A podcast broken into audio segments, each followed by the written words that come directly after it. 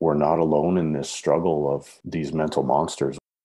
I do know what stigma does, and I do know that people are afraid to talk because of it. So I did know that that message was probably hard to send. And that in itself gave me some strength. No one's talking about this stuff. People are afraid to talk about mental health, mental illness. Talking about it is important. And if it takes the guy paddling a crazy amount of kilometers on a paddleboard to do it, I'll keep doing it. Welcome to Salish Wolf, a podcast bringing you inspirational stories of extraordinary endeavors. I am your host, Todd Howard.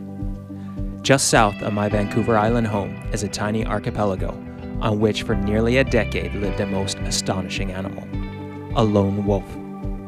Takaya, as he would be named, survived and thrived in an environment where likely no wolf had ever set foot. In the process, he captured the hearts of a community and showed us even the most unlikely is possible. His story is not dissimilar to those of the individuals interviewed on this podcast. At some point, they each had to turn to their inner lone wolf. From there, they were able to lead and inspire.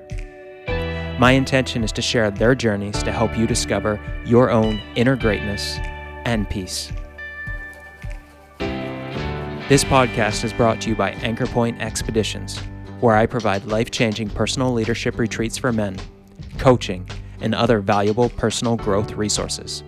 Visit anchorpointexpeditions.com to see where your journey could take you. This interview with mental health champion Chad Ginter begins with a lighthearted discussion of stand up paddleboarding on rivers and rapids and includes his takeaways for many years as a whitewater guide. And then as if entering Class 5 rapids, the intensity changes. Being most at home on the water, Chad is not afraid to go deep, and in this episode, we descend into the abyss of mental illness.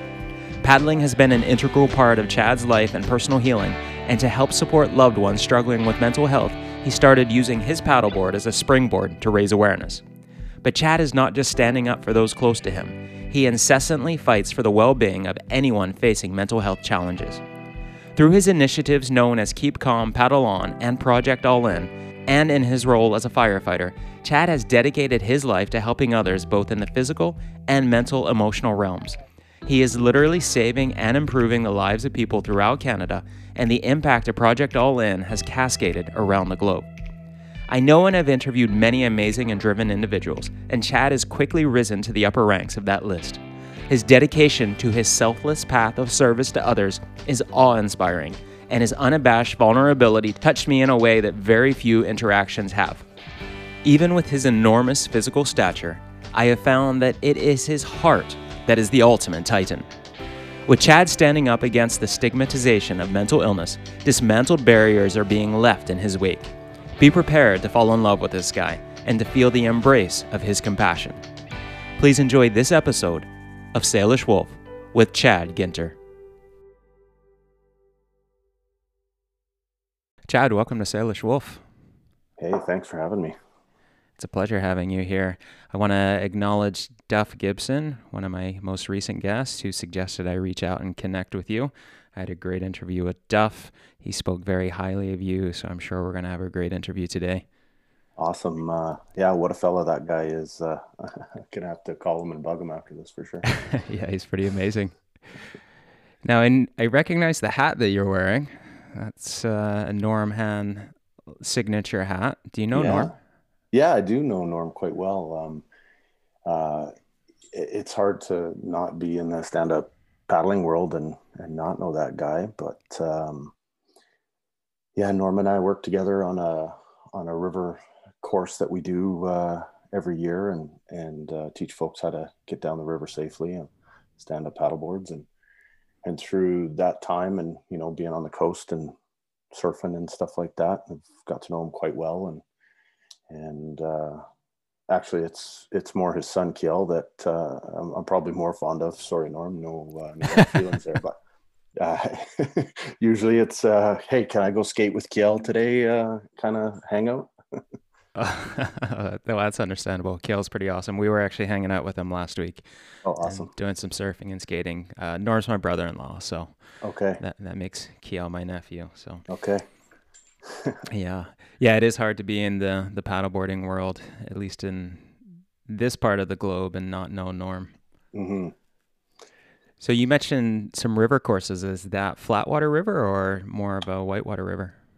Well, we start with the introduction to to the river, which generally is on class one type rivers, classification system of one through six, and uh, we try to increment incrementally get our our clients up to whatever comfort level they want to be at, you know, and and um, sometimes class two can feel like enough on a paddleboard. Sometimes class three is just super wild and fun, and um, so we try and you know give them the safety skills and the paddling skills to to be comfortable in that environment, how to look out for each other, you know what to do in you know self rescue aspects, and and I think in stand up paddling, it's it's it's such a it's such a great sport for people to get introduced to because it's it's it's pretty easy to get into. And you just stand on board have an amazing day on the lake but then people very quickly want more and sometimes that more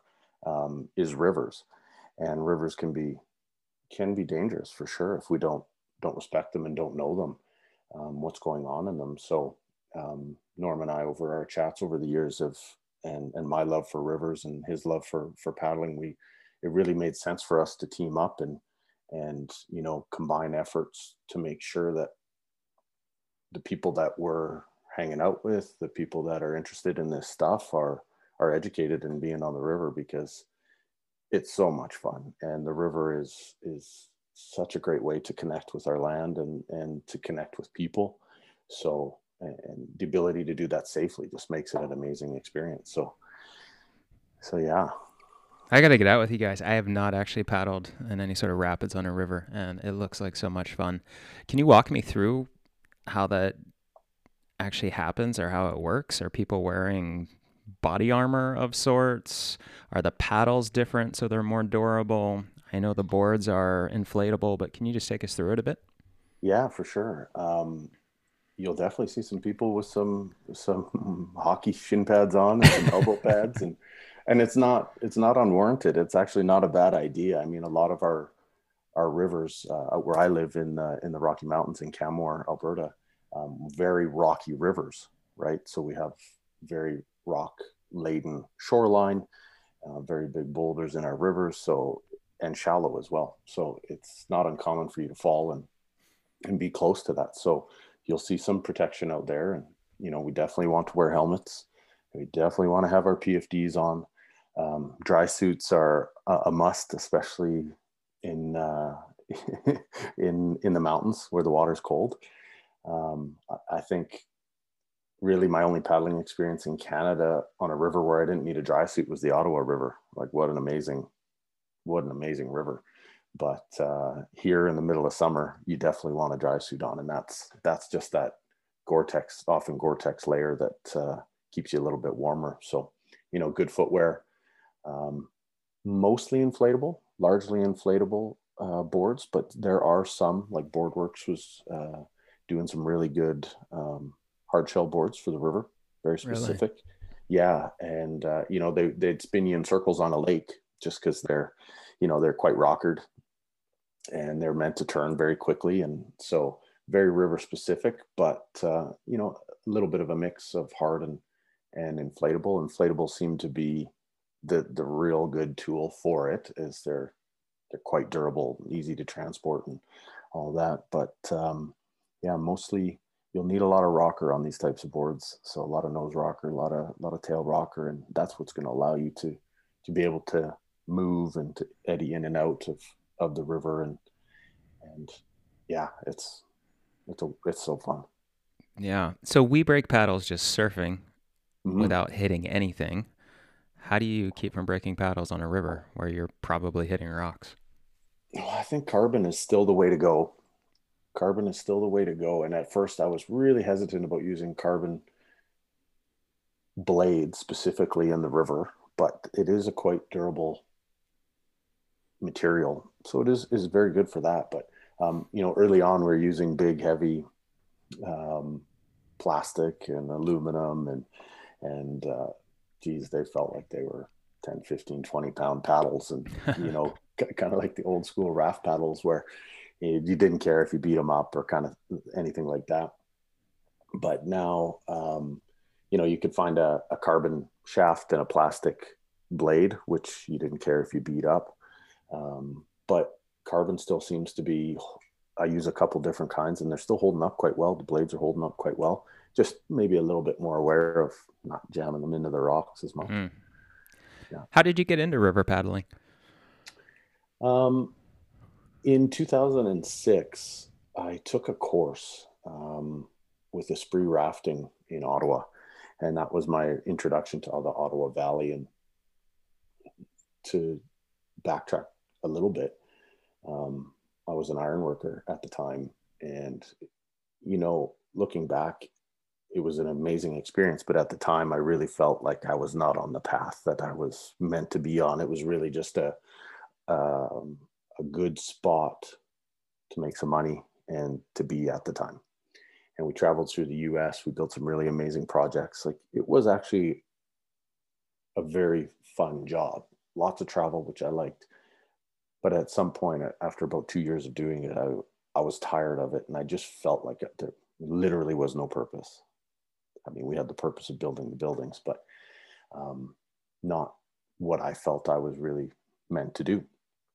So I got on the computer one night at the hotel and I just was cruising around and seeing what I could find. And um, I had gone to school to be a teacher, elementary school teacher. So um, after leaving that and trying to make some more money, I I felt like I should maybe head back in that direction. And what it what my where my thought process went was when I was in education and taking phys ed courses, uh, my one of my professors they took us to Jasper and we went whitewater rafting. We we learned about you know the land and nature and how things were formed.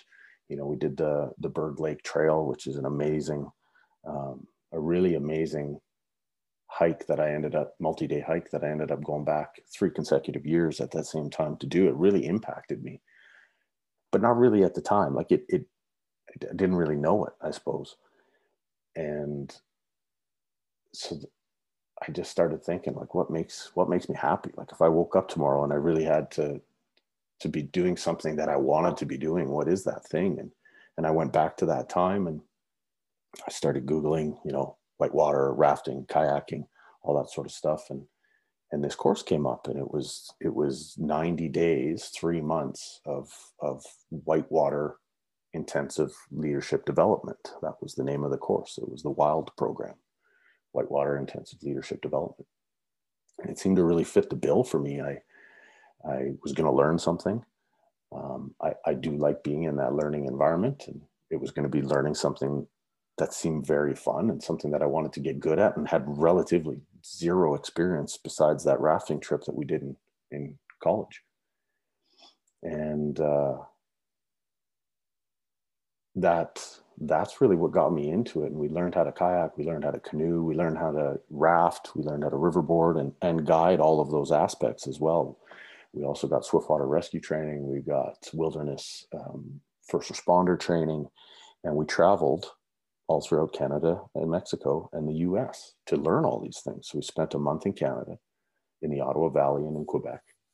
We spent a month in the US in two big school buses and three or four um, passenger vans loaded with canoes and kayaks and rafts and 20 people and a couple dogs and like it was really an epic vacation that just it really did looking back it really did mold and shape where i am today. And and i still talk to a few people from that that are really close to me. And um, i remember sitting in a debrief for a scenario that we did for uh, Swiftwater for Swiftwater training. And I remember sitting there with the three guides uh, at the table and you know just the debrief of, of what you do in something like this is you know how did things go? How did things work for you?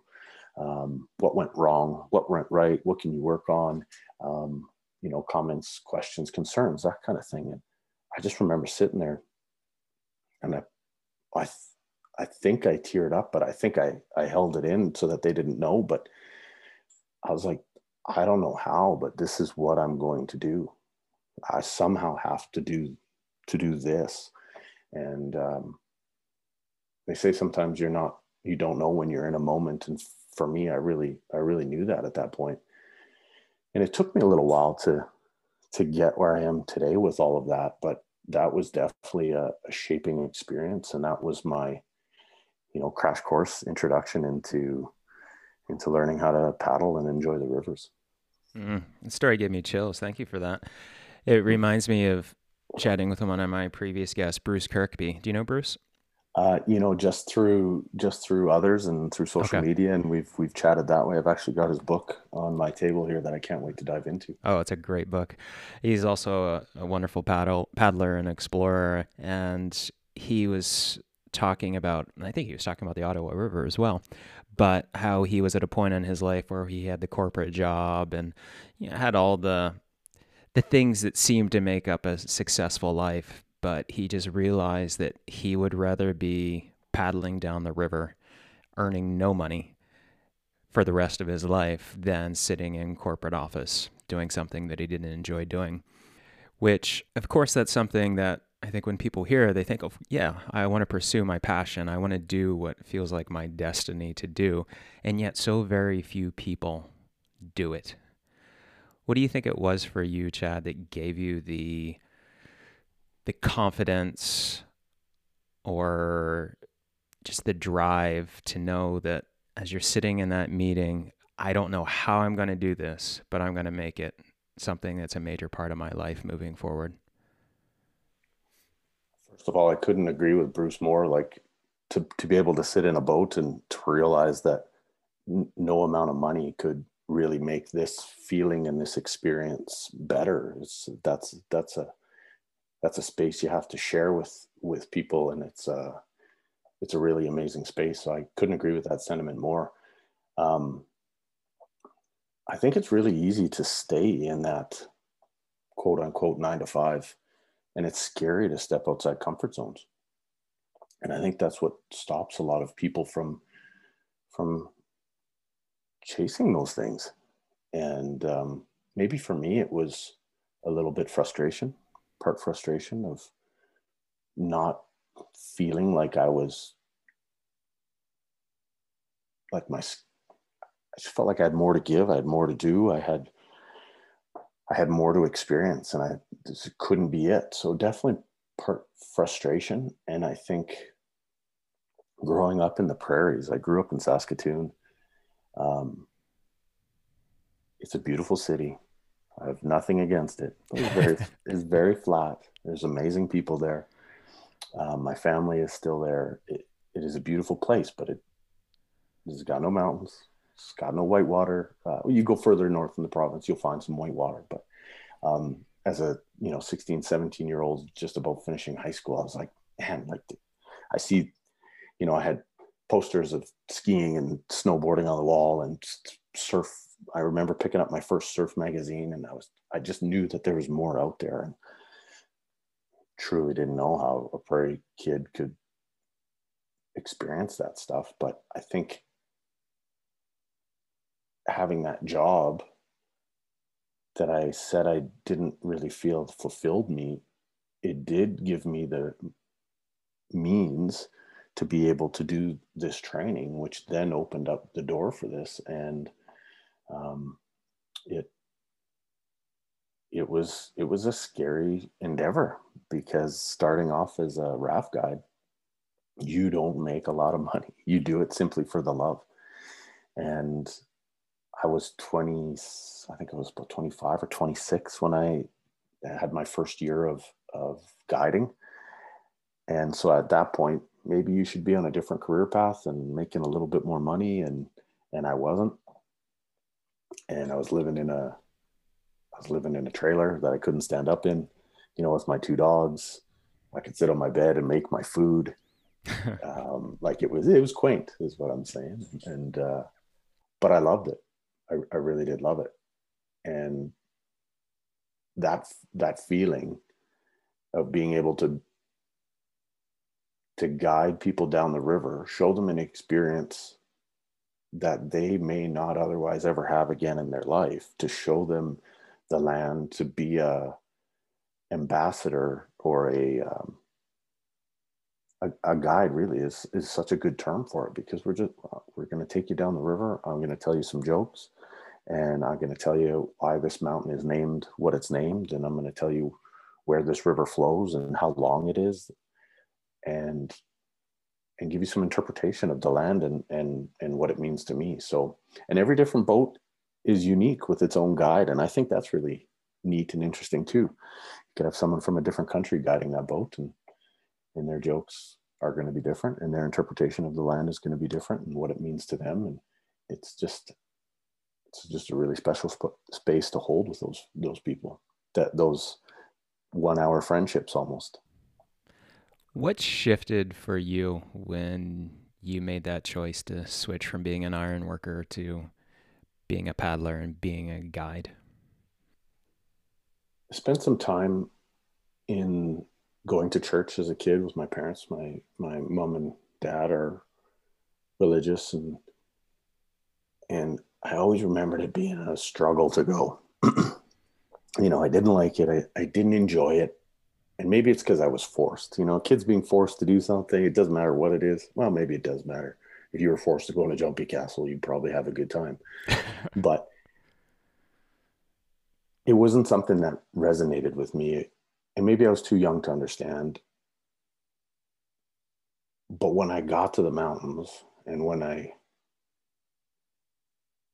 experienced rivers in different countries, it's some something definitely changed. There, there's definitely a an awareness um, to what the land meant before me. There was an awareness of what I needed to do to be safe to get down that river. Um, there was an awareness to to keep others safe, and to mix all those things together was was I think a really fulfilling part. It was like this is this makes sense. Like this just all makes sense. I can enjoy nature. I can I can get paid. I can I, I get paid to make jokes and laugh and tell stories in a boat. Like that doesn't get to me at that point. It didn't really get any better. So I guess what I'm talking about is a little bit of spirituality that I found in in nature in the mountains there was a security there. I knew what the river was going to do, even though it, it, can be turbulent and seemingly unpredictable to some people. And that's kind of the allure is people think, well, this big wave is going to knock us over. But I know that if I just angle the boat this way and take a little uh, kick out with my paddle, that we'll get through it just fine. And uh, I don't know, things slow down you I started to appreciate things more. I think there was a level of gratitude that I never had. You mentioned earlier, and I'll paraphrase, but something along the lines of finding your path, finding your calling. Do you feel that you've done that, at least at this stage in your life? I think when we start out, we think we have an idea of what that path might be. And I remember really early on thinking, I'm going to be a firefighter. That's that's what I'm going to do. That's I can I can see myself. That job fits me. I like it. I'm now a firefighter. Have been for I think going on seven or eight years and I love it. Don't get me wrong; it is an amazing job that is that's given me so much and allowed me to give so much to my community. But it still doesn't feel like the path. And for me, that that path once I found the water just fit more. And I guess it's not a traditional career like we all think about how careers will manifest for us, you know, um, however that looks for certain people. But the majority, I think, of, of how it looks for people is, you know, a steady job, good income, ability to have a house, so on and so forth. And for me, that those things were important. But for me, what I got out of something that didn't pay me a lot of money was just so much more. So then I had to start to think of how I can spin that to to make it make it my life. I took pauses from it. You know, I I stopped paddling as a as a job or stopped guiding as a job, and then I would do something else to make more money. And uh, you know, at one point, at one point in my rafting career, I had a you know a big fancy truck that I needed for my ironwork job, and I quit that obviously and didn't have the money to pay for that big fancy truck anymore. And now I'm a river guide in a trailer that I can't stand up in and I couldn't make payments. And I was quickly going into debt. But that level of happiness, that internal happiness I felt to just do that job, um, blindingly felt okay to have. It didn't feel okay, but it like it, it almost blinded me to the point where it's like, okay, I know this stuff is going on in the background, but uh, I don't care. I'm having too much fun. Maybe it's yeah. the short of that. And uh, and at one point, my truck got repossessed. And that was a bit of a wake up call, you know. And I, bu- I buckled down. I went back to what I knew as, as iron worker and, and I did that. I bought that same truck back out of the mm-hmm. pound. I made sure that like this was this was a big mess up for me and I and I think it was a you know we again, we, we, we think we're on the path that we're supposed to be. And I, I, I think I'm doing what I'm supposed to be doing. I feel really at home and alive in the mountains and on the river. And then this happens. It's like, well, this can't be your path. You know, you have those thoughts or those, that, that negative feeling with it. And you're like, maybe I'm not doing the right thing. And whether we feel like the path is is correct. I think we do. There is a balance there that we need to strike, and I made sure that I went back to work and I bought that exact same truck back out of the pound, and I sold that thing as quick as I could.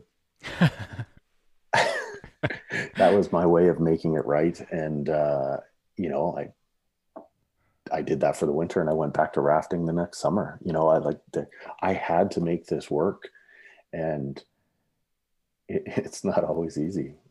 And and maybe that's why the path is so important and so special to us is is because if it was easy then we'd just be on it and it probably wouldn't mean as much to be perfectly honest. Mm-hmm. you mentioned earlier spirituality. What is your concept of spirituality and how do you fortify your connection to it? I think being outside i think being connect for me personally, being connected to the water. Water will heal, and I've seen it heal. It's healed me, and being being on the water is, I think, more people need to experience it. To be honest, but maybe I shouldn't say that so loudly because then all my lakes and rivers will get crowded. But you know, it uh, it really is true there is something that is hard to explain when you're on the water. It does something. It gives and it takes. It's it's got so so many similarities to life that uh, it's un, it's undoubtedly the place for me to find that to find that meditation. You know, and it's not sitting on my board and taking deep breaths. It's it's just making some miles and and feeling really grateful for for what I have and, and being healthy. Mm-hmm. And with that healing aspect that you speak of, you now use the water as a tool to help others to heal. Can you talk a bit about that? Yeah, for sure. Um, in in 2012, I believe it was, I I did a, a solo paddle on the South Saskatchewan River. And I picked that river because um, it ends up in my hometown of Saskatoon. And uh, ironically enough, the Bow River which flows through Canmore, flows, you know, through Cochrane and Calgary and Medicine Hat. The Oldman River matches up with it, and then it keeps on going. It ends up flowing into the Lake Diefenbaker, great big lake. It's got over 800 kilometers of shoreline. It's a very big lake, has ocean-like conditions, and I and I put myself halfway down that lake, paddled that lake, walked across the dam, and then paddled the river, which is now the South Saskatchewan River, into Saskatoon to raise my uh, raise awareness for for mental health. And the reason I did that was because my brother is was diagnosed with um, bipolar disorder, and I think I was just honestly frustrated that I couldn't help out more. You know, I wasn't living in the same place, so I couldn't physically be there as much as I felt like I could could and help out. I didn't have the monetary means. Not always is that this the game changer. I mean, sometimes it helps people, but often short lived. And and I, uh, I walked into my buddy's shop in Saskatoon um, called Escape Sports, and they they got into selling these these paddle boards that no one had ever seen before, and uh, I was actually looking for a raft that day because I was like, you know, I need to get back to the water. I need to I need that connection again. And that was one of those breaks that I spoke of that I was taken from, you know, from being on the water every day. And he's like, my buddy Marcus is like, well, we got these paddle boards. I it's not what I came in for. I don't even know what that thing is. He's like, he's like, hear me out, and and uh, he's a good friend, so trust trust his judgment and opinion. But he's also a salesman, sneaky guy. But uh, he got me that day, and I bought this paddleboard, and I was like, well, it's going to connect me to the water. I'm like, I paddled before. I've paddled other crafts. It shouldn't be too difficult. And later that day, I got a I got a phone call from from a family member saying that you know they were just had some hard times hit on them and I you know I went to a coffee shop and I just sat there and I was like man I just feel guilty for spending 13 1400 dollars on this paddleboard like I could have I should just take it back and I should just help them out and and I just sat there in the sun on an avenue that I grew up close to and frequented when I was a kid and started thinking about why I why that connection to water and and why I walked into the store that day. I do feel that there's connectivity with with what we do. Just have to be aware of it. So I ordered another coffee and just thought a bit harder. Like maybe I can make this thing do something. Maybe maybe I'll just paddle a ridiculous amount of kilometers and someone will take notice. So that's kind of where the concept came from is family that struggles and then you can't help. And I know I know that I know a lot of people face that and just don't know what to do. And that can be so frustrating. So, you just try and be resourceful in those times. And I thought maybe, since I don't have the money to help out as much as I could, and I know that that money will disappear at some point, and then what?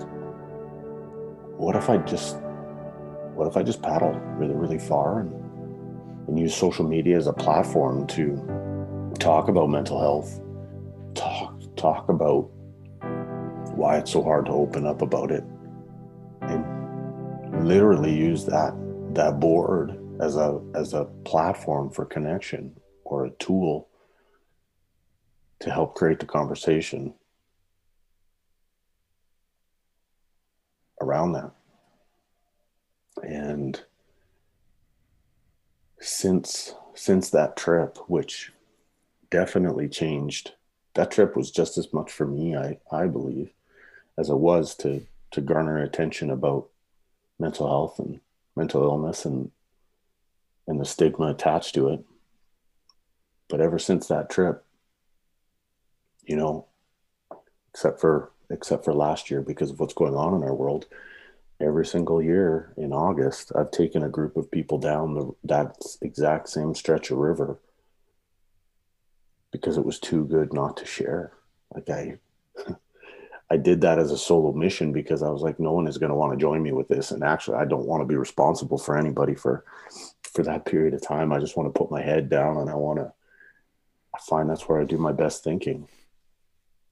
But then at the end of it, I was like, man, that's, almost a bit of a selfish outlook in some regards because what a beautiful I never knew Saskatoon or its surrounding areas were that beautiful. When you see a, a place from the water perspective, it can com- completely change your change your uh, change your look at things, and that's what that trip did, and that's what it does for people. it's hard not to get a little choked up on that stuff for sure. hopefully that's uh, hopefully it was clear that's enough that we could. Li- it's from the heart, man, and there's there's nothing more beautiful and, and healing than that. Was mental illness on your radar as an issue before your brother's diagnosis and your family struggles? Well, yes and no. He was diagnosed. He had a traumatic brain injury at, at I think it was 15 years of age. He fell on his bike and hit his head, and and that's kind of what spurred this this this path for him that he didn't ask for.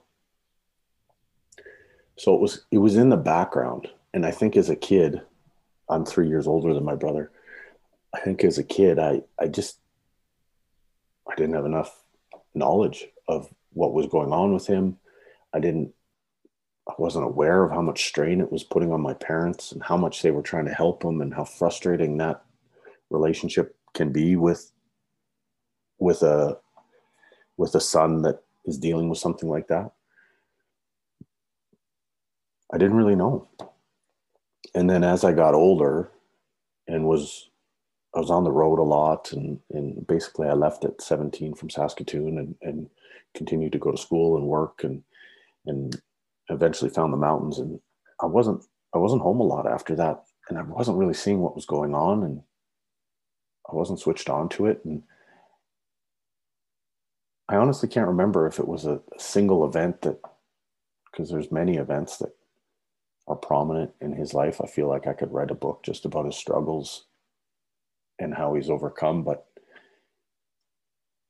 I don't think it was a prominent thing. It just uh, was a collection of it all, which really is is what it takes, isn't it? It's it's I kind of talk about you know socks in the sock drawer. We keep filling up this drawer full of socks. Eventually, we can't close it. It's kind of like these problems or or these things that we we might be struggling with mentally and eventually if we don't deal with these what what's coming like we just can't close that drawer mind can't process things and and then it just comes to a head. And i think that's what it was for me. And i i just was frustrated honestly. I was like how how can i be how can i serve serve them a bit better than i am now? I want to talk a bit about those trips that you're now taking annually with groups of mm-hmm. people. But before we head to that, can you talk about the personal experience and impact? You mentioned the word healing that that first trip had on you. I always knew that the water made me feel better. That's probably what directed me there directed my thought process to that. I felt like I was doing it for a purpose. I felt like that trip, its purpose was no one's talking about this stuff. No, no, like people are afraid to talk about mental health, mental illness, to feel like it's feelings. I shouldn't be feeling like this. So I shouldn't bring it up because people are just going to tell me to, you know, just don't feel that way. Just be happy. Or we know that that's not true. Like it, our, our brain is actually maybe not wired the way it should be. Maybe we've had an incident in our life where we've had an injury. Maybe we've seen some things that have created this injury. We've dealt with some things. So I wanted that to, I felt like that was the purpose was to, was to, to get this out there. And it's not like people aren't doing anything about mental health. That's not true. And I definitely am not a pioneer in this. But I think in my small bubble, it it it wasn't talked about like it should be. So that was the purpose. And then the effect was spending countless hours, like eight, nine, ten hours a day paddling through chop, through wind, notoriously windy on that stretch of river.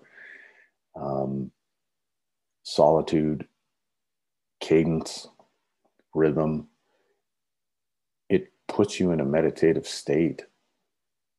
And I think what the, the water does naturally is put us outside our comfort zone. It can be nasty, and we can paddle through it with proper technique, skill, the right equipment. And I think that this trip has always been a massive metaphor for life. If you can surround yourself with the right people, if you can have the right support tools, you know, if you can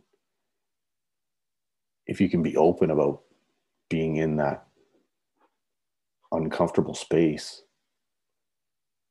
then there's some growth there. And I think I think that's what happened for me was, you know, not setting out to on that trip to to make myself feel better, but it was it, it was a result, absolutely a result of that. And I got to be honest, I'm a sucker for sunsets now, and and being out on the water for eight nine hours a day, and then you're paddling. One of the focuses is on a long expedition is to to chew off as many miles as you can in a day. That's off until until the sun goes down. And uh, it seems to be, for me, a really great way to end a day and and to really be thankful for for what I for what I just accomplished. And then you you know you kind of write in your journal that day of you know 70 kilometers, 30 30k side wind, um, two foot waves, what, whatever the whatever the details are, and you're like, yeah, I I can I can probably I can probably chew through life a little better than I am right now, and I think there was a lot of there's just a lot of similarities in in that trip for me that really have stuck with me till to the day and will stick with me but i think that's why there was such a such a need for me to show that and to, to introduce people to to what that can do for them. Hmm. We're so much more resilient than we often give ourselves credit for. We can endure so much, and it's in those opportunities where sometimes the most growth happens. In that first trip, how did that trip help raise awareness for mental illness? What how did you set it up so it was advocating for more awareness? I think is probably going to date me a little bit, but I mean, social media was pretty new at the time. Like Instagram was just coming around. Facebook had been, you know, going for a few years at this point, five, six, seven years at this point, and it was it was not a platform that I was aware of to to do anything more than show pictures of kids and dogs and and things like that. And it seemed like a good way to connect with a lot of people at one time. And I wasn't really into making videos about myself and putting them on YouTube. So pictures and and little write-ups seemed to be a really good way for me to do that. So I would post every day as, as much as I had service. Sometimes I couldn't and would have to wait to, till I had better service and I would just talk about what I had gone through in that in that day and and and why I was paddling and you know hoping that the hashtags are connecting with some people and and uh, I also started taping names of people on my paddle, people that I would be personally paddling for and people that you know I was standing up for literally. And uh, and that was you know a way to to kind of have them with me and and for me to find some you know some inner strength to look down at the the paddle and see all the white tape with the with the people's names sharpied on there and and actually what it does is make you realize that we're we're not alone in this struggle of these mental monsters, whatever they might be for for people. And uh, here I was thinking specifically narrow-mindedly on my family and and how this was affecting them. But what that trip really taught me was was there's a lot of people that struggle with this.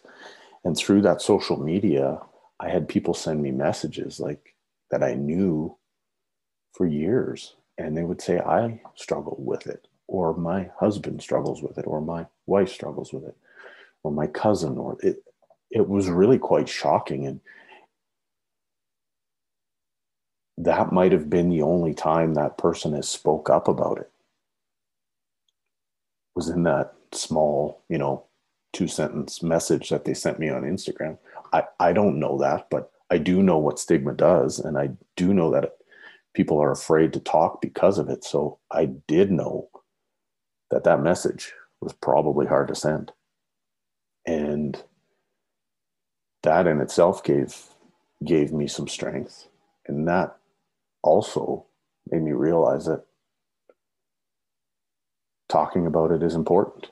And if it takes if it takes a guy paddling a crazy amount of kilometers on a paddleboard to do it, I'll keep doing it every year.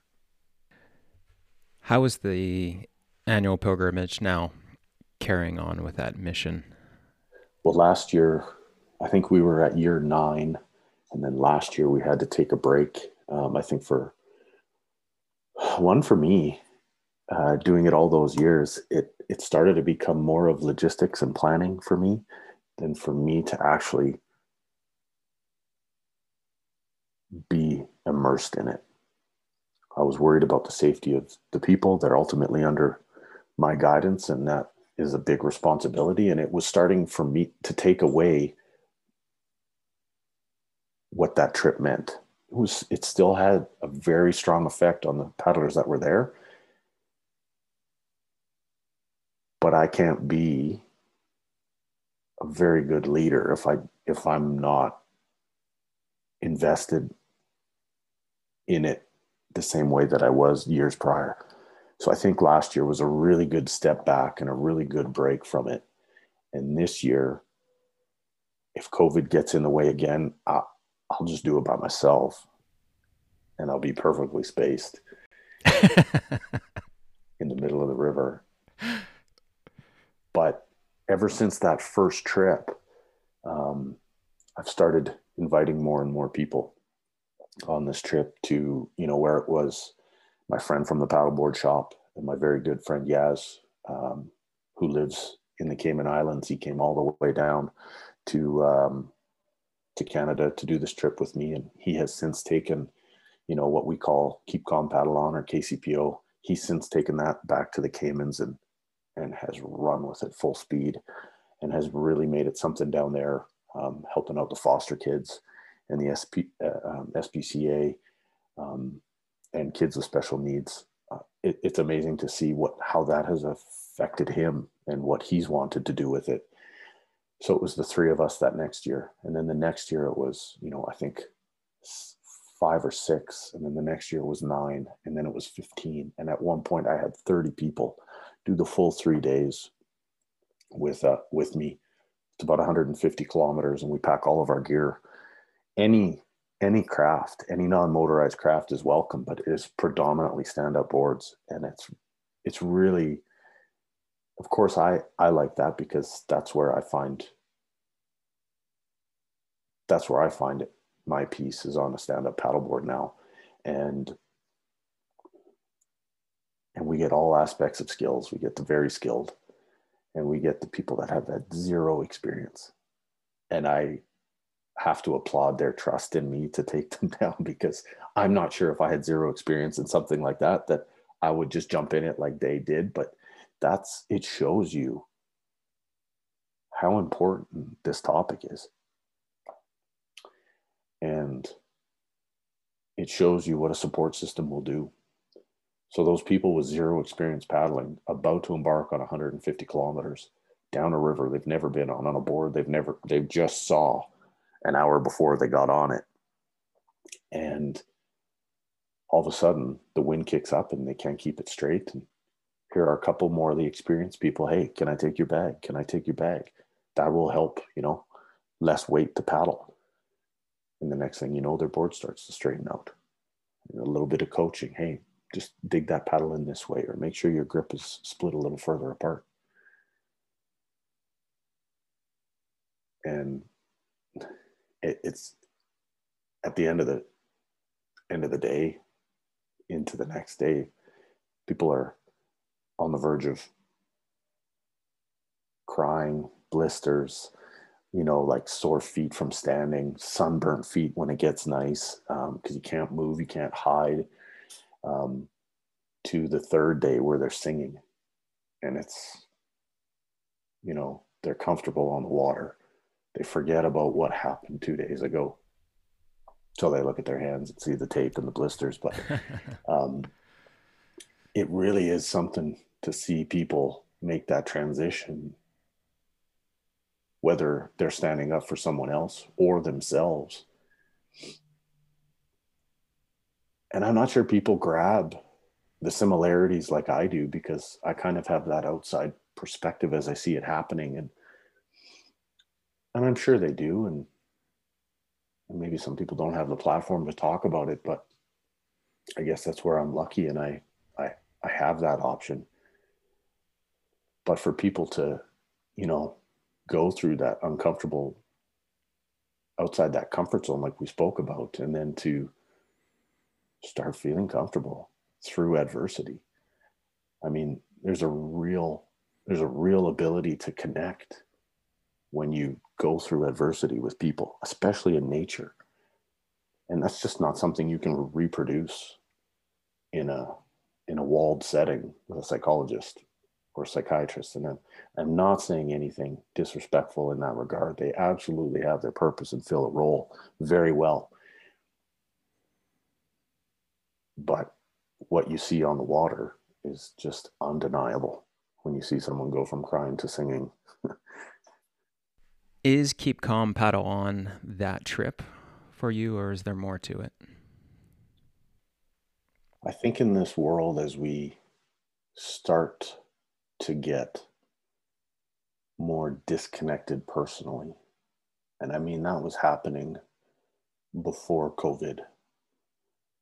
We're stuck to machines and looking at our phones, and, and I'm guilty of that for sure.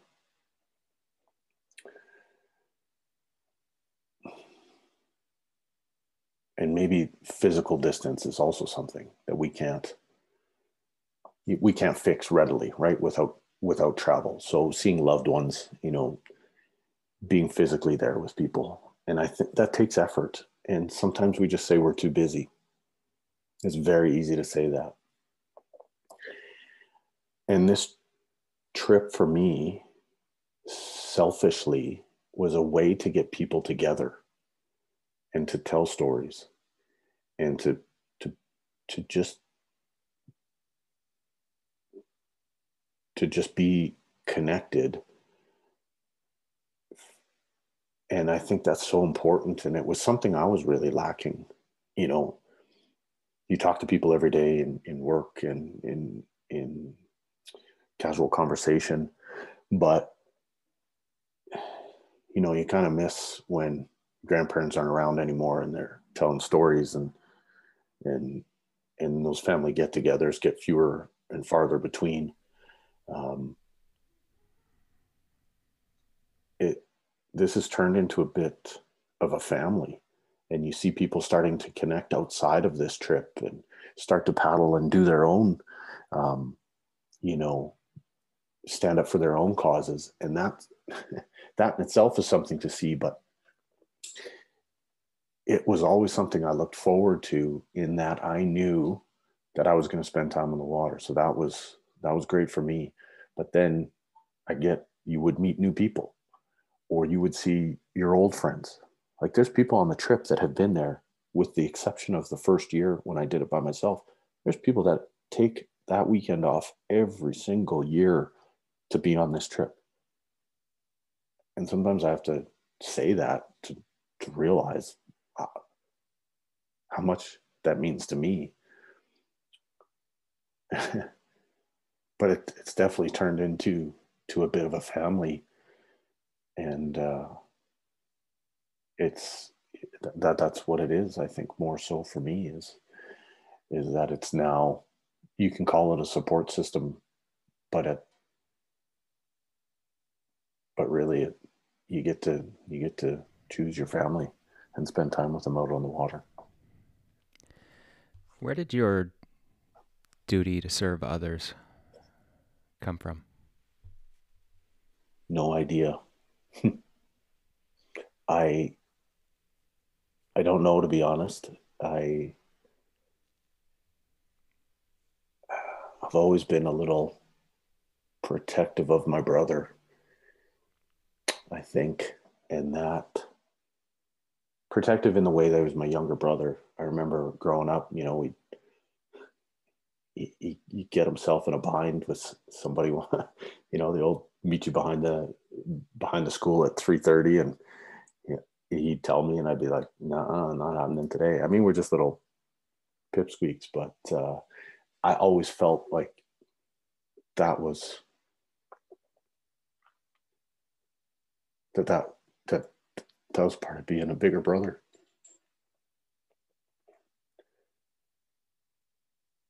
And um, I think when this this trip manifested, that that was really the impetus of it. Was was trying to be able to help him more. Consequently, being able to help more people. And you know you think you're on the right path with what you're doing in school or you think you're on the right path with or feels like the right path um, you you know you you feel like you're on the right path with paddling it makes me feel good but when that when that i guess when that connection was made for me that truly felt like that that's what i was doing was was trying to help others. And and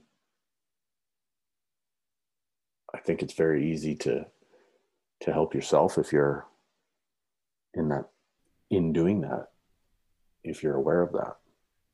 And maybe all along I was just trying to trying to do that for mm. myself uh, your devotion to your brother is incredible it's extremely beautiful what have you learned from him through this journey?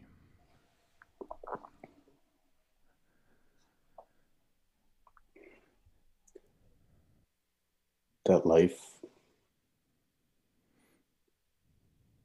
might not be what we thought it was going to be.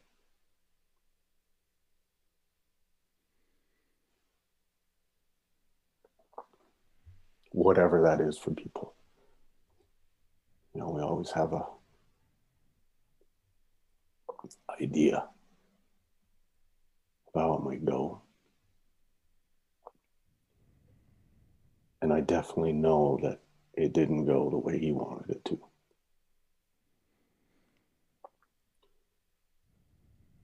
And I think the what he does really well is his ability to make the best of that situation.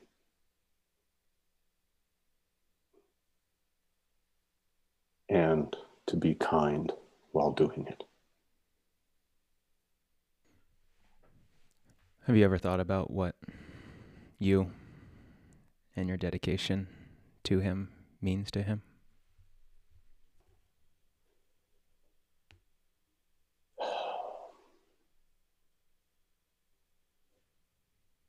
I do. But sometimes it's hard when you're dealing with something that he's dealing with.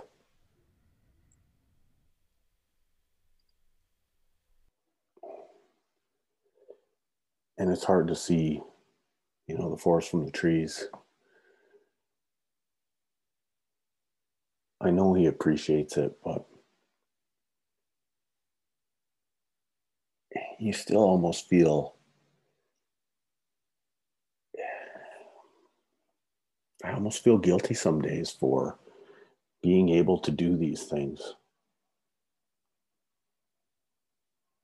when and to talk about him when he when he can't like some days he's just not getting out of bed you know and uh or doesn't have the can't get that part of his mind right that day to to make it to have a good day and then the day's kind of a bit of a write off.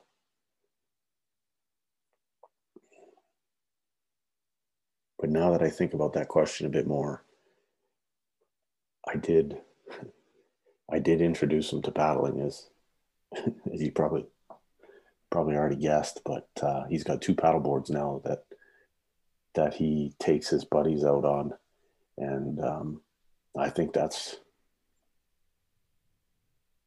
without him saying it. I think that's that's the appreciation to or the or the thank you maybe to to be able to to relate. Mm-hmm. Do you feel that guilt that you're carrying is serving either you or him? Oh, for sure. I, I, well, I think when you carry guilt, it's it's not going to serve anyone in a good way.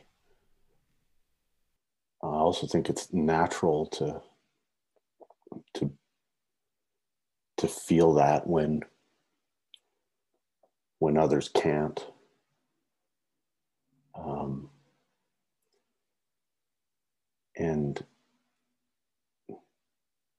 it's it's definitely easy to to want to just say I don't want to carry that guilt anymore, but um, I think that's what gratitude does for us is it'll it, will it will ground us a little bit and and uh, kind of make us realize that you know we can we can feel guilty for for what's happened in life. We can feel guilty for experiences that we've had. We can feel guilty for not saying or doing the right thing at the right time.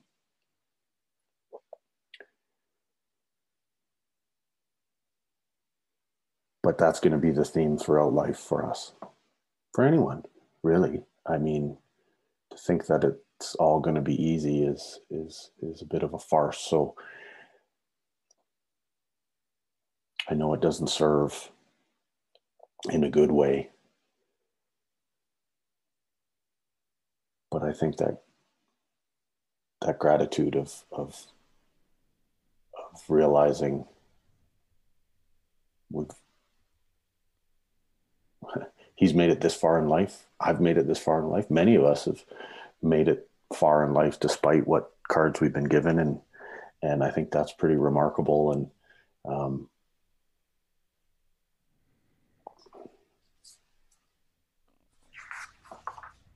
Yeah, guilt is a heavy one, isn't it?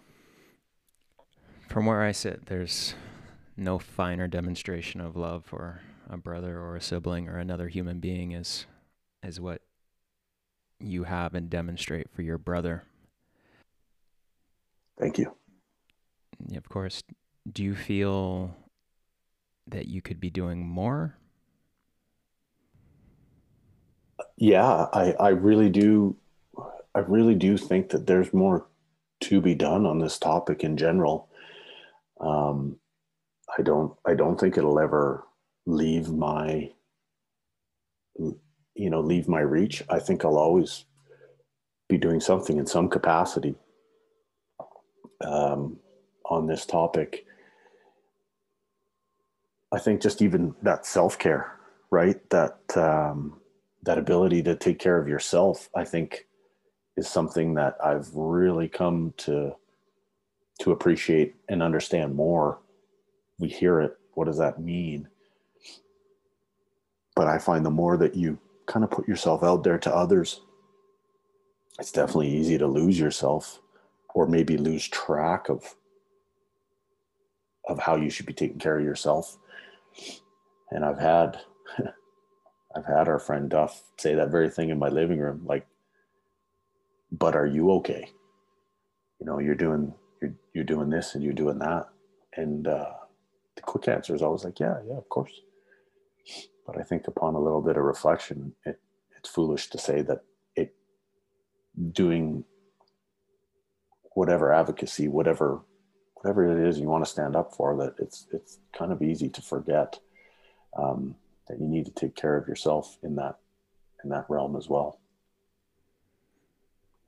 Mm-hmm. And in that theme of service to others, you also are working with first responders. Can you talk a bit about the work that you do there? Yeah, I think I think that my, you know, the the the years of paddling with KCPO and the folks there dealing with what we'll call civilians um, and and their mental health and their mental illness journeys. The question was always asked, like, why is it so hard to ask for help? and you can fill that blank anybody could fill that blank in with a lot of different things you know it's it's the stigma. It's um i don't feel strong enough or brave enough or courageous enough to do so. I don't have the support system. There's there's a myriad of of answers that we could put in that box and that was a, a conversation that we'd always have on the water at that time and then i got into to to being a firefighter and then you see the impact that the job has that a lot of these first responder jobs have police, military, veterans, retirees that we forget about, dispatchers, um, nurses, doctors.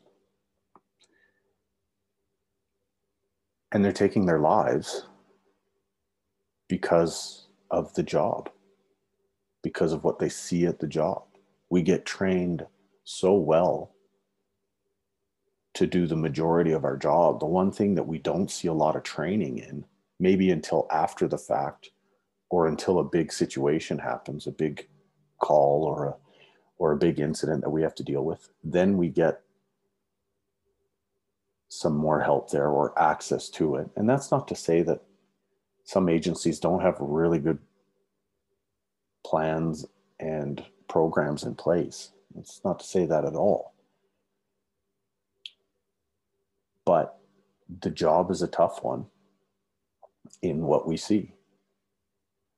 And in one of my other jobs as a technical rescue instructor, I worked with an agency for many years, got to know them very well, and they responded to a call at a house that happened to be one of their members who tried to take their life. And they revived that person. And they're alive today. And in talks with them afterwards, they were like, well, we didn't see it coming. We, we you know, there was no signs. And humans are very good. Like you said before, we're very resilient. We're good at adapting almost to a fault. And knowing that in our profession people are taking their lives there has to be an issue we know that what we see is an issue but there's also another issue and that is we have programs we have help but then we have responders and we have problems getting responders to that help So, how can we? How can those responders have an easier time opening up? So, when we get hired on in a lot of these agencies, you get a challenge coin. And uh, it often has your agency logo on it. And it's a sense of making it, so to speak. You, you know, like you, you get hired on, it's like, well done. You, you, you've made it. It's just a, it's, you're part of this group now. And the challenge coin doesn't really do much other than you know, probably sit on your dresser table or with by your watches or, or something like that. Um, and I was thinking of a way of how we can repurpose this. Well, I've been thinking for a long time of how we can make this ask easier. You know, is it, you know, is it a wristband that lets people know that you're fighting for this cause or shaving your head? There's lots of different things that we can do but for this for this industry of people that are you know a type personalities that want to have want to serve people want to help people often at their worst we don't open up a lot. It's not that there are some people that are very good at it um, in the fire world police military etc but there's a large number that are not.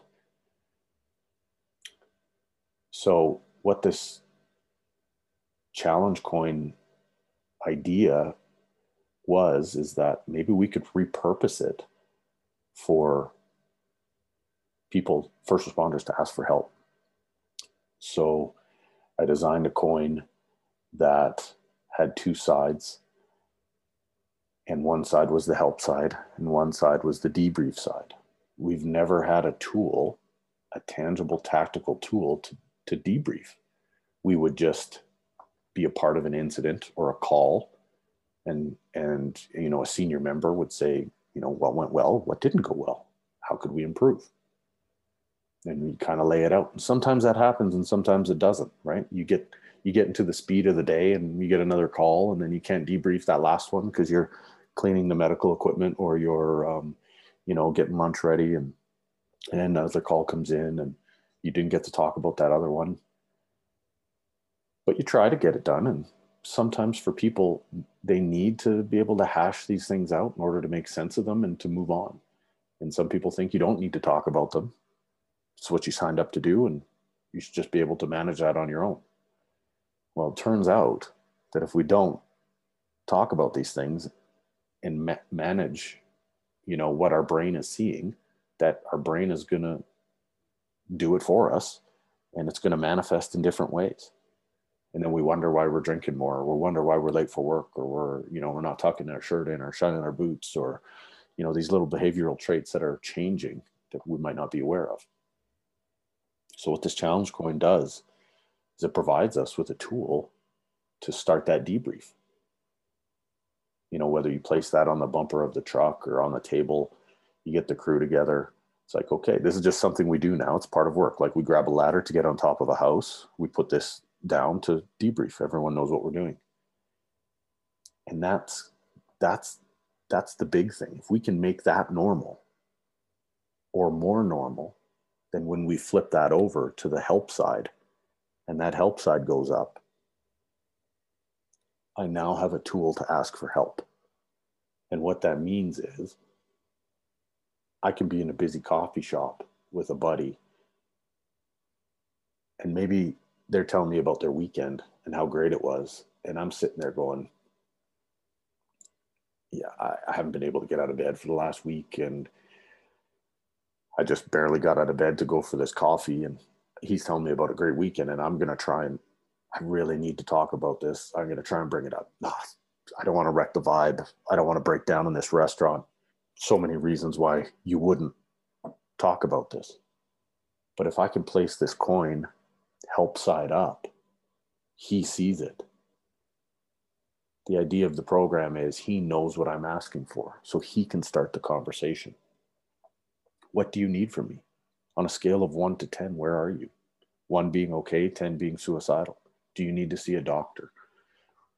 what that does is is is spark the conversation without me having to say as the sufferer or the person that's needing to talk i can spark that conversation without saying a word by showing this tool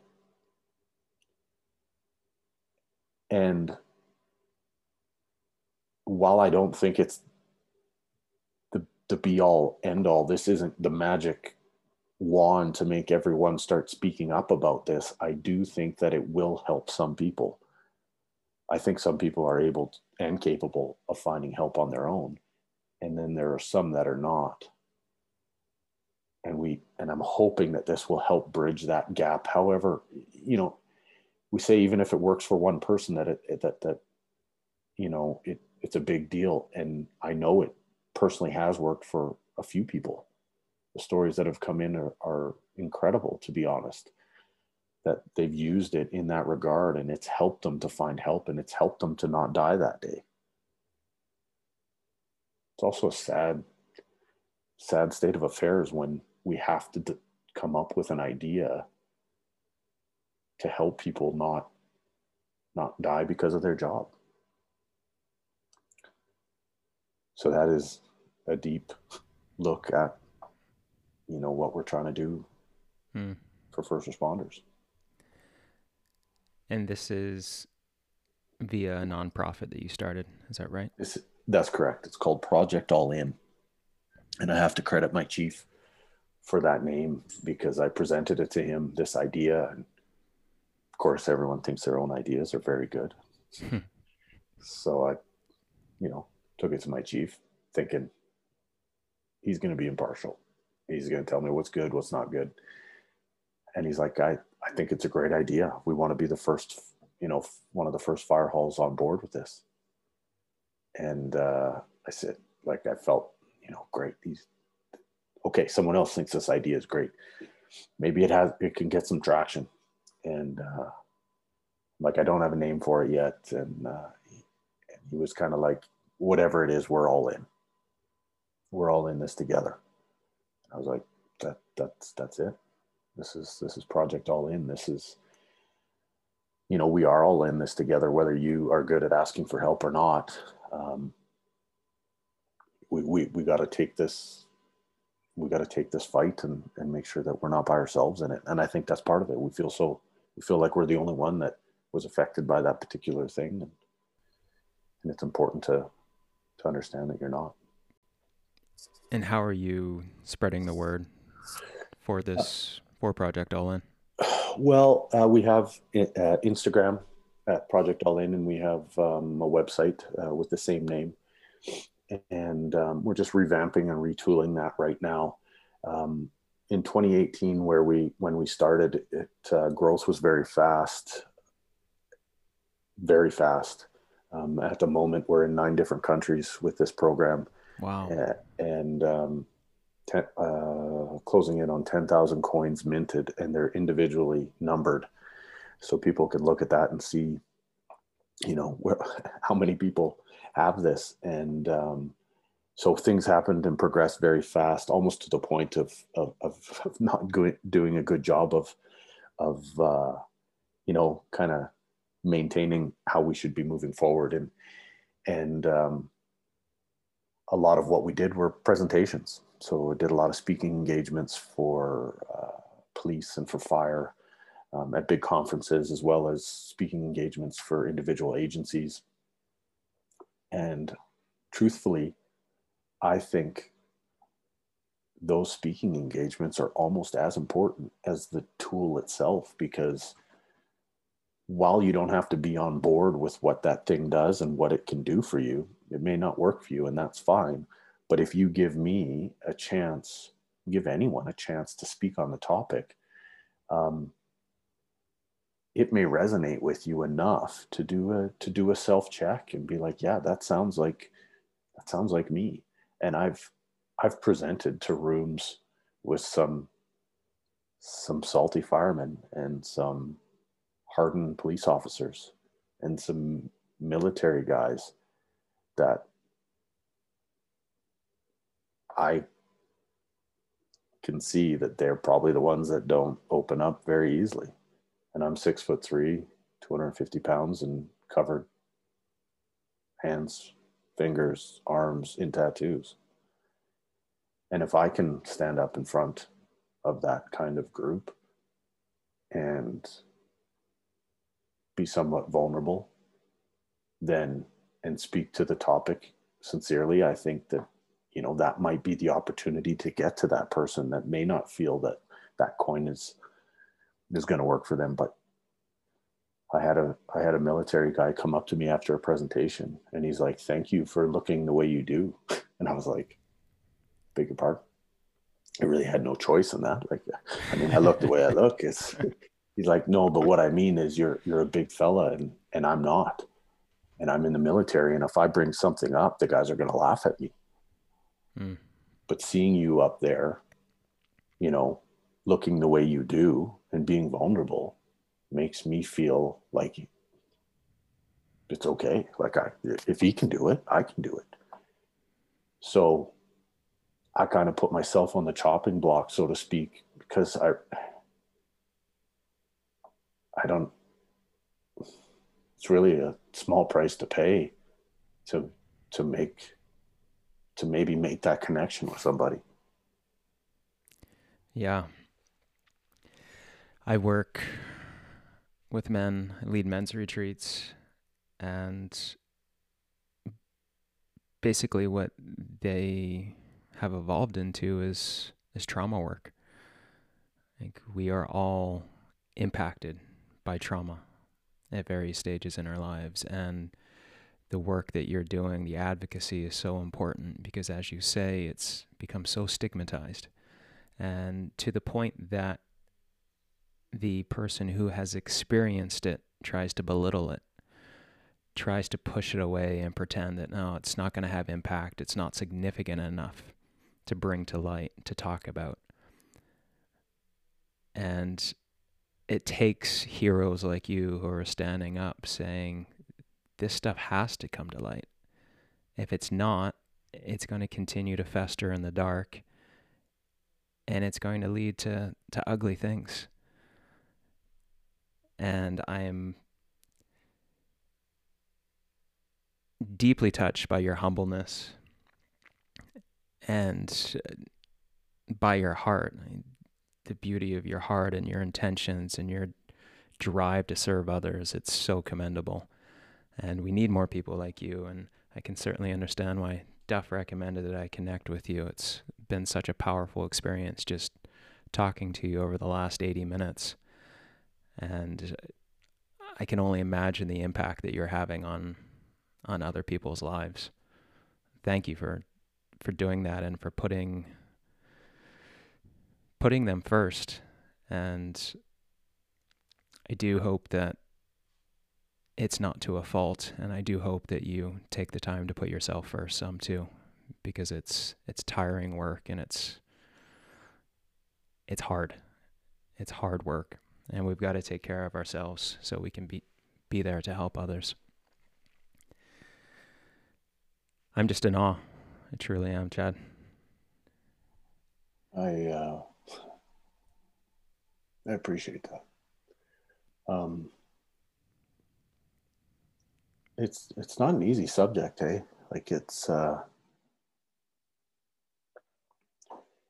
it's not one that gets brought up casually. It's it's one that usually has some triggers for people.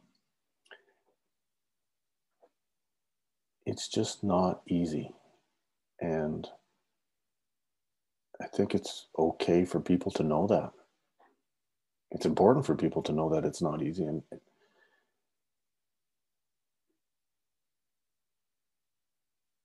I guess it's important to be a voice for some when when they don't feel like they have a voice.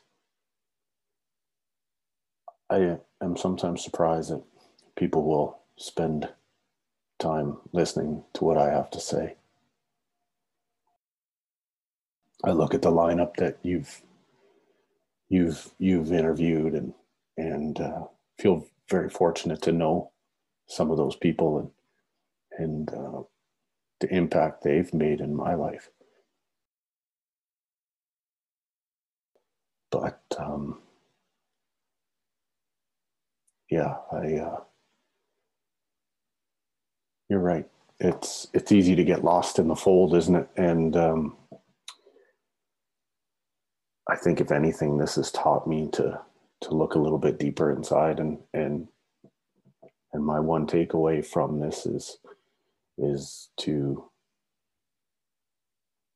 is to make sure that no matter no matter what it is I end up doing, that I can't do these things. I can't be paddling. I can't be good at my job unless I take care of myself. I appreciate that reminder. Sometimes it's it's best to hear it from someone else. Hmm. And I really I love your emphasis on human connection and your understanding of how important that is in not just healing, but really in, in thriving in this world. And you've mentioned all sorts of reasons why that connection is is being challenged in this day and age. Just yesterday, I was having a call with one of my previous guests on the podcast and a good friend of mine who is a, a coach of men. And he really opened up and said how much he valued our friendship for the reason that he just knew I was there whenever he needed just to connect and that it wasn't a superficial connection. He knew he could tell me anything and I would be there for him. And I think sometimes I take that for granted because I've surrounded myself by people who I do have that deep connection with. That's really what I I focus on fostering those types of relationships. But that's not really what's taught in society. We're taught to well, now we're taught to keep our distance Mm-hmm. And we grow up thinking that social media is the end all be all of our social status. And people are lacking advocates for their health and safety and, and mental wellness, advocates like you.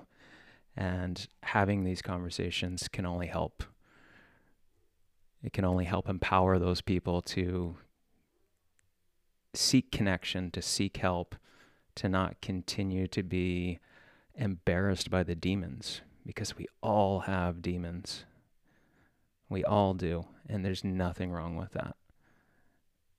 And in some cases, those demons, once we explore them and voice them, they can become our greatest strengths.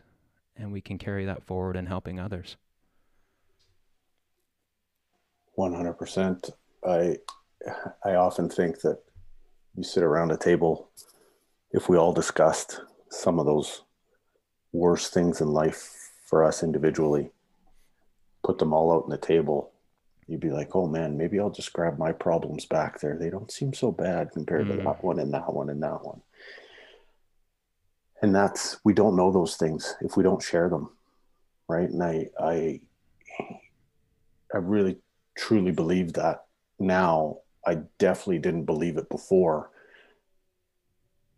in the way that it didn't seem right to open up about this stuff and and sometimes you got to be critical about what you're what you're doing and, and and where your intentions lie and i i have to be honest i was like no i'm i learned it from my father to not to, to not be open about that. And and whether he i shouldn't say he taught like he didn't teach me that but i saw that through what he was doing. And and so i by way of that became very closed off and and it doesn't definitely doesn't serve you well to to not speak up about what you need to speak up about. And i'm slowly slowly getting better at that and i still catch myself doing it sometimes. But when you have that authentic relationship with someone, I'm not sure that there's anything that's that's better in the way of a conversation and being able to to without words know that that individual has your back. And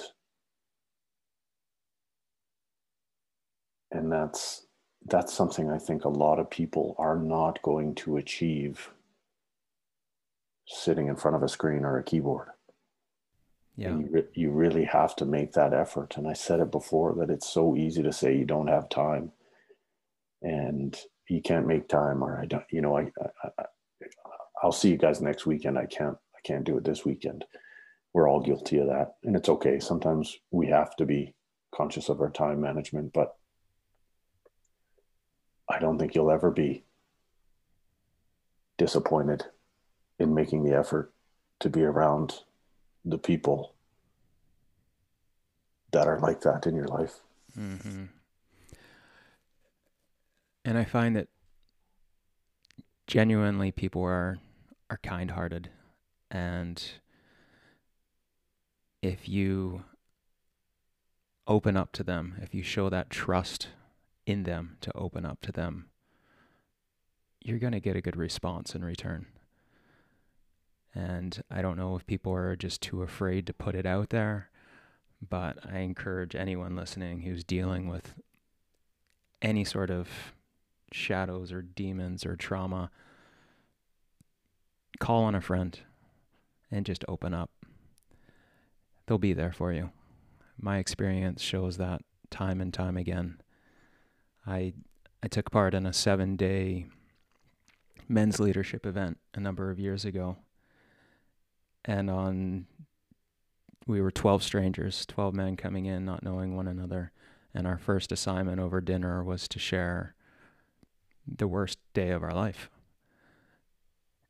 and talk about a bonding occasion to have 12 men from diverse backgrounds never spoken before. And we're up there pouring our hearts out and shedding tears together and supporting one another. And there's no stigma there, there's no judgment. It's just people wanting to help people. And it's a beautiful thing. I think there's some of the best conversations I've had are with people that I've just met, but have had that willingness to to to just be open and and I think you can always learn somebody something from somebody. I mean, the moment you think that that you're done learning is probably the time that you should hang things up and and and move on. But um, someone always has something to offer, and what you just mentioned is is a connection that is awfully hard to achieve without that authentic experience and without that willingness to to be vulnerable. And i vulnerability is not a bad thing. It can feel like it because it can be uncomfortable but it's definitely not a bad thing. And i used to apologize a lot in my presentations for for choking up or for tearing up. Sometimes, honestly, it's to the point where I can't even make that next word. And I know if I make that next word, it's it's going to get worse and it's going to get worse. And someone finally said, "Stop! Stop apologizing. Don't don't be sorry for for being vulnerable or for tearing up. It's eh, my my my look at that was well i'm interrupting the flow of this mm. of this chat and and and and and that was why my apology was directed that way but there you know i i quickly understood understood what they were saying. It's like just don't don't be apologetic for those things. It's it's okay to be like that. And, and i think that's part of me is like why are you crying? There's something wrong. Well no you you can be you can be vulnerable. You can you can be choked up and there is nothing wrong. Absolutely. it can be a it can be a very good thing. And i think once we start to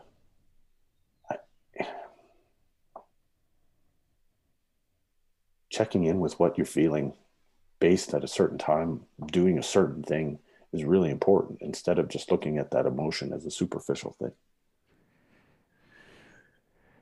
well, that was incredible advice to be given. And I couldn't agree more. It's it actually not only doesn't distract from the conversation or the message, but it adds to it. And showing those emotions makes you the guy that people seek out and say thank you for doing that. Thank you for being vulnerable because you're demonstrating leadership that most people don't have the courage to do. And it's one of the hardest things to be able to open up our heart and pour out our emotions to others, especially for the sake of their own personal growth and as service to them. Like you're doing it selflessly and you're impacting so many by doing it. Again, like I'm I'm just in awe. Thank you for it all. I, I really appreciate the space that uh, that you've given me to to do that today. Yeah, well, thank you, Chad. Where can people learn more about the work that you're doing? Uh, you people can find me at uh, Chad at projectallin.ca, and then you can check out the website at www.projectallin.ca. And what about the KCPO?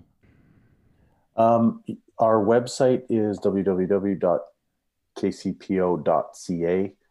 and which stands for Keep Calm Paddle On. And there we just have a one pager that just shows our events and how they can uh, be a part of it and and uh, be in touch. Yeah. Great. And for the project All In, if people want to advocate for getting that in their organization, I presume that's the place they'd go to do that. You have the yeah, tools on your website. Absolutely. Um, just working the the website is functional. Uh, the uh, shop portion of the website is under construction, but uh, if they want to get a hold of me, they can get a hold of me through there, and we can we can do a presentation in their agency, and we can get them rolling. Dude, I can't thank you enough, and again, a, a great thanks to Duff for connecting the two of us. Uh, I feel that just in the time we've spent together, you've you've impacted my life. I know you have. So thank you for that. And I hope to continue continue the conversation and and hopefully develop a friendship with you, man. Yeah, I uh, thank you very much, and uh, the sentiment is the same across the across the table here. And uh, I look forward to one day where we can we can chat in person. Sounds good. I want to go for one of those river paddles with you too. Yeah, I, we got a course coming up next in June. Get a hold of Norm.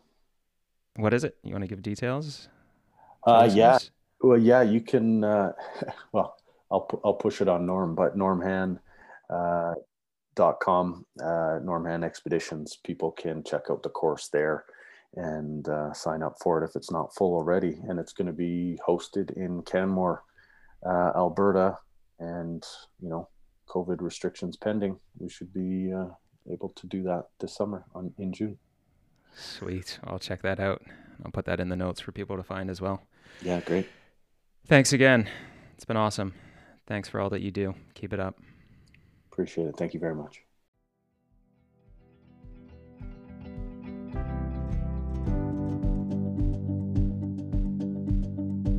Thanks for listening to this episode of Salish Wolf with Chad Ginter. To learn more about Chad and his projects, visit kcpo.ca and projectallin.ca to take part in his next paddling river camp on June 9th through 13th in Canmore, Alberta.